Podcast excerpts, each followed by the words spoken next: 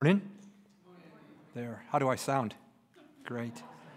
Hey, if you're here for the first time, we're glad you came. I know that sometimes it's a big step. If you're joining us online, thanks for doing that. So, we're going to find out kind of who's of my generation ilk. See if you can complete this sentence. You ready? Pop, pop, fizz, fizz. Relief it is. Yeah, that's out for you young people. That's Alka Seltzer. And the commercial is the person overindulged on spicy food or ate too much and got up in the middle of the night and oh, they feel terrible. But we can do away with that problem real quickly. Two Alka Seltzer and the short term pain, it's gone. We've dealt with it. No more problems. Sometimes there are parts of life, though, that there's, there's no Alka Seltzer for we go and we experience some consequences. Something seems pleasurable in the short term, but not so much in the long term. Uh, the Bible says when we choose to rebel against God, do our own thing, the Bible calls that sin. And in the short term, it looks good. Kind of like that food looked good that caused the upset stomach, overeating. But I think there's some things we should know about the short term pleasures of sin. And I want to talk about that today. So if you got a Bible, if you'd open it to 2 Samuel chapter 13, we're going to go all the way through this chapter, uh, wrestling with this question what should we know about the short term pleasures of sin?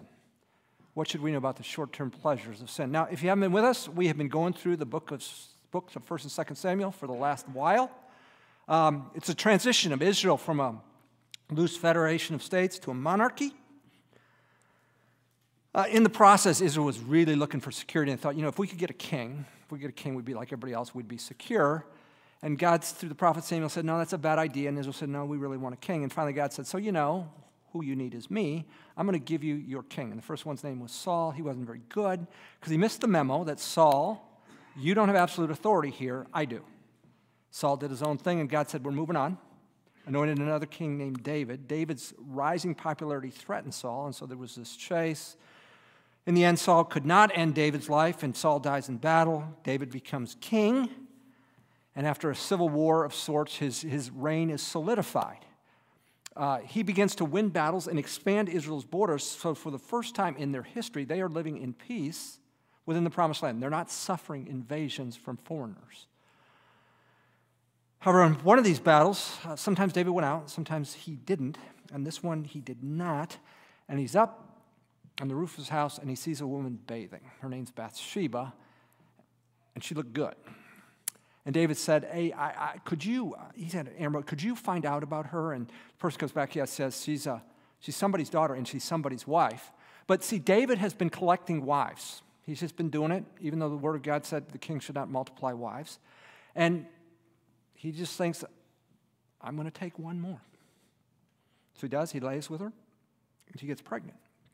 Now he's got a problem because um, Bathsheba's husband was off at war. So David thinks, I'll call her back, call him back.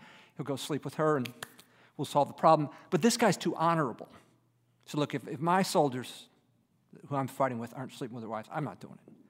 David hears that and thinks, I'll get the guy drunk. Still won't do it. So David orders his murder. From Joab, the commander, it happens um, David ends up marrying the woman, and he thinks he's pulled it off, but at the end of chapter 11, it says, But God, verse 12, uh, chapter 12, God sends his prophet Nathan and confronts David on his sin. David admits his sin, and Nathan said, Look, here's the deal. You're going to be restored, God is going to forgive you. The eternal house that was promised, uh, that's in place. But you're going to suffer consequences for your action. The first consequence was the baby that you conceived will die. And in fact, the baby did. Then he said, The sword's never going to depart from your house. Let's keep that in mind as we start chapter 13. It says this Now it was after this that Absalom, the son of David, had a beautiful sister whose name was Tamar. And Amnon, the son of David, loved her. Now, I think what we're going to discern here is Absalom and Tamar are full brother and sister. Amnon is half. They all have David as a father. Amnon has a different mother. Amnon was so frustrated because of his sister Tamar that he made himself ill, for he was a virgin, for she was a virgin, and it seemed hard for Amnon to do anything to her. So he decides, I want my half sister. And he's so obsessed, he's sick. But Amnon had a friend whose name was Jonadab, the son of Shimeah, David's brother. So this is um, David's uh, nephew, Amnon's cousin. And Jonadab was a very shrewd man. he said to him, O son of the king, why are you so depressed morning after morning? Will you not tell me? Then Amnon said to him, I am in love with Tamar, the sister of my brother Absalom. Jonadab then said to him, Lie down on your bed and pretend to be ill. When your father comes to see you, say to him, Please let my sister Tamar come and give me some food to eat, and let her prepare the food in my sight, that I may see it and eat from her hand. So this nephew's got a plan. Pretend you're sick, get David to bring Tamar in, and then you're going to eat food from her hand. Well, where's this plan going? It doesn't sound great. Well, let's find out. So Amnon lay down and pretended to be ill. When the king came to see him, Amnon said to the king, Please let my sister Tamar come and make me a couple of cakes in my sight that I may eat from her hand. David obliges. Verse 7 Then David sent to the house of Tamar, saying, Go now to your brother Amnon's house and prepare food for him. So Tamar agrees. So Tamar went to her brother Amnon's house, and he was lying down. And she took dough, kneaded it, made cakes in his sight, and baked the cakes. She took the pan and dished them out before him but he refused to eat. Here's where it turns a little ominous. And Amnon said, Have everyone go out from me. Why do you need everybody out, Amnon? So everyone went out from him. Verse 10 Then Amnon said to Tamar, Bring the food into the bedroom, and I may eat from your hand. So Tamar took the cakes which she had made and brought them into the bedroom to her brother Amnon. And when she brought them to him to eat, he took hold of her and said, Come lie with me, my sister. So there we go. There's the plan get everybody out, pretend I'm sick. Hey, can you bring him to me? Bring her to you, say, lie with me. He wants to have relations with her. But she answered, No, my brother, do not violate me. For such a thing is not done in Israel. This is not how we roll in Israel. Do not do this disgraceful thing. As for me, where could I get rid of my reproach? Now, if you love her Amnon, you, you realize if you violate her, she's stuck with this reproach. Do you care about her? Apparently not. And as for you, you will look like one of the fools in Israel.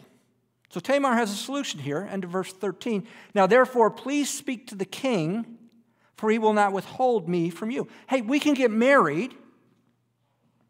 The king can make this happen. We can do this legitimately. But let's not be disgraced. Don't leave me with the shame of being raped and violated. Let's do this right. However, he, Amnon, would not listen to her since he was stronger than she. He violated her and lay with her.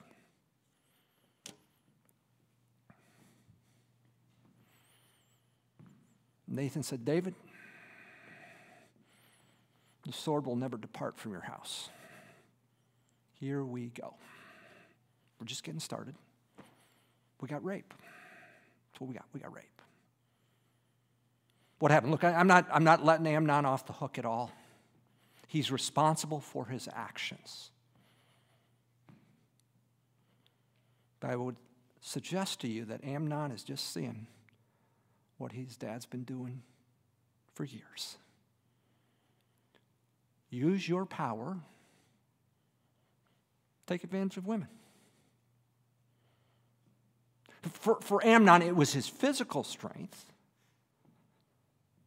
For David, it was his positional power.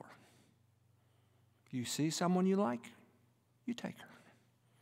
Just because you can. Amnon's just doing what he's seen. Once our first child was born, man, if, if I wanted to get something right, I wanted to try and get parenting right. And I thought, I got no experience here. I've never done this. I've read a few books, watched a few videos. So, what I started doing is I would have uh, lunches with men who were farther along in the parenting. Their kids were older, and I'd people, what, what, what'd you do? What, what, what'd you do? What, what, what worked? I remember one guy said to me, he said, Andy, at my kid's age, they're not so much interested in what I'm studying. They're real interested in what I'm doing. They're watching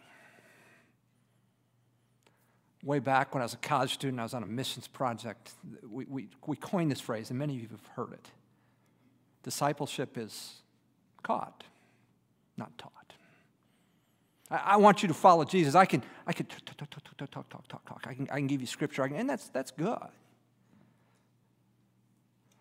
But it's what I do that influences. And what's David been doing? Well, he's been abusing power to take advantage of women. And guess what? His son followed suit. Not letting Amnon off the hook, he's responsible for his actions.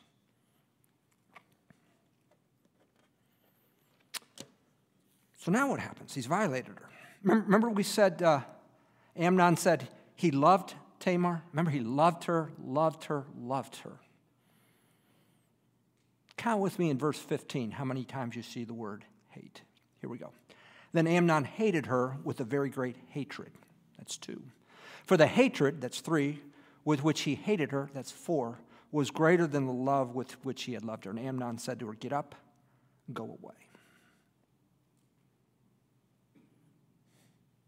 Where's the love? I thought you loved her. You didn't love her. You lusted after her. You didn't love her. Because now you want nothing to do with it. Get her out. Get her I hate her. Get her out. But she said to him, No, because this wrong in sending me away is greater than the other that you have done to me. Sending me away is worse. Yet he would not listen to her. Then he called his young man who attended him and said, Now throw this woman out of my presence and lock the door behind her. Again, where's the love? Now she had on a long sleeved garment, for in this manner the virgin daughters of the king dressed themselves in robes. Then his attendant took her out and locked the door behind her. Tamar put ashes on her head and tore her long sleeved garment, which was on her. And she put her hand on her head and went away, crying aloud as she went. See, see when, when women lost their husband, you tore your clothes. Tamar's tearing her clothes, but she was never married, just raped. So, David, you gotta you got a rape in your household. What are you going to do? Well, let's find out what David does in verses 20 to 22. Then Absalom, her brother, said to her, Has Amnon, your brother, been with you? But now keep silent, my sister. He is your brother. Do not take this matter to heart. So Tamar remained and was desolate in her brother Absalom's house. Now, when King David heard these things, he was very angry.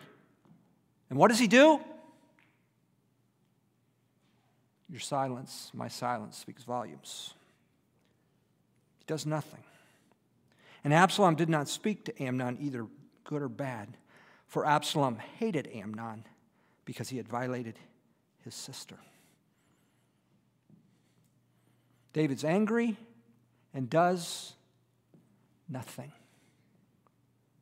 Why? I'd suggest to you that David has lost the moral credibility to act. Here.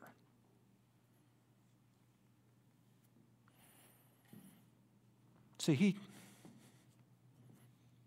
took a woman on his own, used his position. So, so who are you to call out your son for doing that?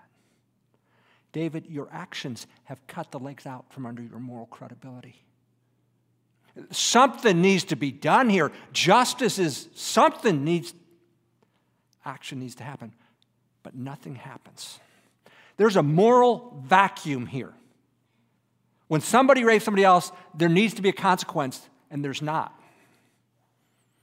Since David's not going to fill that vacuum, any idea who might? Let's find out. Verse 23. Now, it came about after two years. Remember, two full years. Absalom's been seething on this. That Absalom had sheep shears in Baal Hazor, which is near Ephraim, and Absalom invited all the king's sons. Absalom came to the king and said, Behold, now your servant has sheep shears. Please let the king and his servants go with your servant. But the king said to Absalom, No, my son, we should not all go, for we will be burdensome to you. Although he urged him, he would not go, but blessed him. Then Absalom said, If not, please let my brother Amnon go with us. And the king said to him, Why should he go with you? But Absalom urged him, and he let Amnon and all the king's sons go with him. Now, sheep shearing is a big social event, a big party. The wine flows. Stuff happens. Verse 28. Absalom commanded his servant, saying, See now, when Amnon's heart is merry with wine. And when I say to you, strike Amnon, then put him to death. Do not fear. Have I not commanded, have, have not I myself commanded you? Be courageous and be valiant. He's calling people to courage and valiant. What? To commit murder. That's how twisted this is. The servants of Absalom did to Amnon just as Absalom commanded.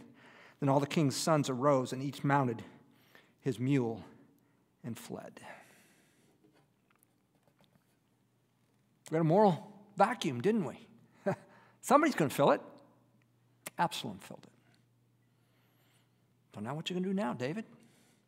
Verse 30 to 33. Now it came that they were on the way that the report came to David saying, Absalom has struck down all the king's sons, not one of them is left. Then the king arose, tore his clothes, and lay on the ground, and all his servants were standing by with clothes torn. Jonadab, the son of Shimeah, David's brother, responded, Do not let my lord suppose that they have put to death all the young men, the king's sons, for Amnon alone is dead. Because by the intent of Absalom, this has been determined since the day he violated his sister. Why was it determined? Because David didn't do anything. So now a second son is implicated. He's guilty of murder. Now, therefore, do not let my Lord the king take the report to heart, namely, all the king's sons are dead, for only Amnon is dead. So Absalom filled that gap. He took things into his own hands and, and he meted out justice. He committed murder. So, David, what you going to do with Absalom? Nothing. Because you remember, David, in order, when he found out that Bathsheba was pregnant and Uriah wouldn't sleep with her because he was too honorable of a man, ordered his execution. So, David, where's your moral credibility to bring Absalom to justice? Not that murder's ever okay, but, but he had a reason, if you will. I mean, his brother committed rape, and you're not going to do anything about it? David, you had no reason except you were trying to cover up your adultery. Remember what Nathan said? David, the sword will never depart from your house. He's got rape, and he's got murder among his kids. And friends, we're just getting started. We got a few more weeks of this. So, what does Absalom do? He realizes this is not good. So, verse 34. Now, Absalom had fled, and the young man who was the watchman raised his eyes and looked, and behold, many people were coming from the road behind him by the side of the mountain. Jonadab said to the king, Behold, the king's sons have come according to your servant's words, so it happened. As soon as he had finished speaking, behold, the king's sons came and lifted their voices and wept, and also the king and his servants wept very bitterly. Everybody's devastated by what's gone on. Now Absalom fled and went to Talmai, the son of Ammihud, the king of Geshur, and David mourned for his son every day. So Absalom had fled and gone to Geshur and was there three years. The heart of King David longed to go out to Absalom for he was comforted concerning Amnon since he was dead. Got rape. Then you got murder. Then you got a son you long for who's, who's living in exile because he's afraid to face justice.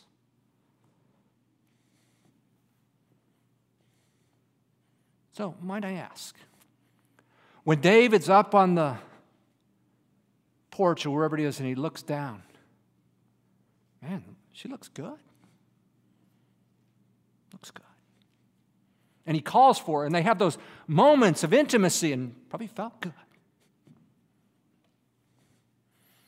You weigh those short term pleasures against these long term consequences.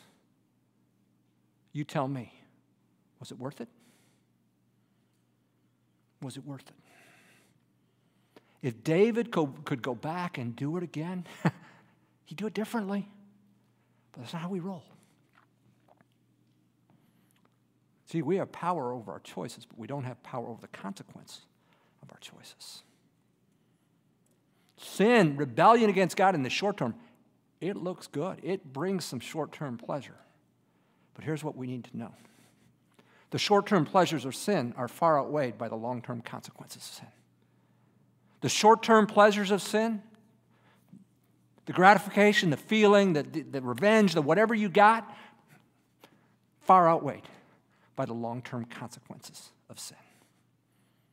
And David's living, starting to live, the long term consequences of his sin. Let me back up here. God has not rejected David. David will have an eternal reign. Jesus is known as the son of David. Jerusalem is known as the city of David. God is not done with David. He still loves him, he's forgiven and restored him. But David has to face the consequences of his actions, of his sin. That's true for you and for me. God is not done with us, but we will face the consequences of our actions. It's always hard to, to illustrate this, but let me try. You and I, I mean, we're, we're long term friends. We're really good friends. And, and one day we get into it, an argument, and, and, and punches fly, and, and, and you hit me in the nose and break my nose and deviate my septum. And because I recently saw the movie Creed, I duck and I bring up a hook and I bust your jaw. And your jaw is wired for six months. All you can eat, or six weeks, all you can use liquids. You know, the next day we say, Man, that was dumb. I, I'm so sorry. And Will you forgive me? Yeah, will you forgive me? And, and yet we're back, we're good. But you know what? My, my nose, it, septum still deviated. And you're still going to be drinking liquids for the next six weeks. So that's the consequence of our actions. We're good, we're back, but the consequences, well, they're, they're still there. We'll live with those. So it is in our relationship with God. We're for, we, we confess we're forgiven but the consequences are still there. God gives us his message so we don't have to route, walk the road of these consequences. And let me tell you, our culture, our media says there's no consequence to sexual immorality. You do what you want when you want. So I like to read uh, Lee Child's got a character named Jack Reacher, and Reacher's this former military police, and he drifts from town to town, and he comes in, and there's corruption, and he kicks butt and takes names, and he sets it right, and then he goes to the next town. And he always hooks up with a woman. In this particular thing, he, he's, he's set things right, he's brought it by the fist, and, and, and, and the woman says, You know, I know he's leaving, and he'll just remain a cherished memory in my mind. That's not true. You're intimate with somebody, you bond with them. That's why God says one person in marriage. You bond with them and you leave, you hurt, you scar, you attach yourself, and that person walks, and you bond enough and, and you give yourself away. As a pastor, I'm having way too many conversations about people who got hooked on pornography. See, even there, the image stays in your mind, and then when it comes to your marriage, it's there. And there, there's a competition. Short term pleasure? Sure. Outweighed by the long term consequence? Absolutely.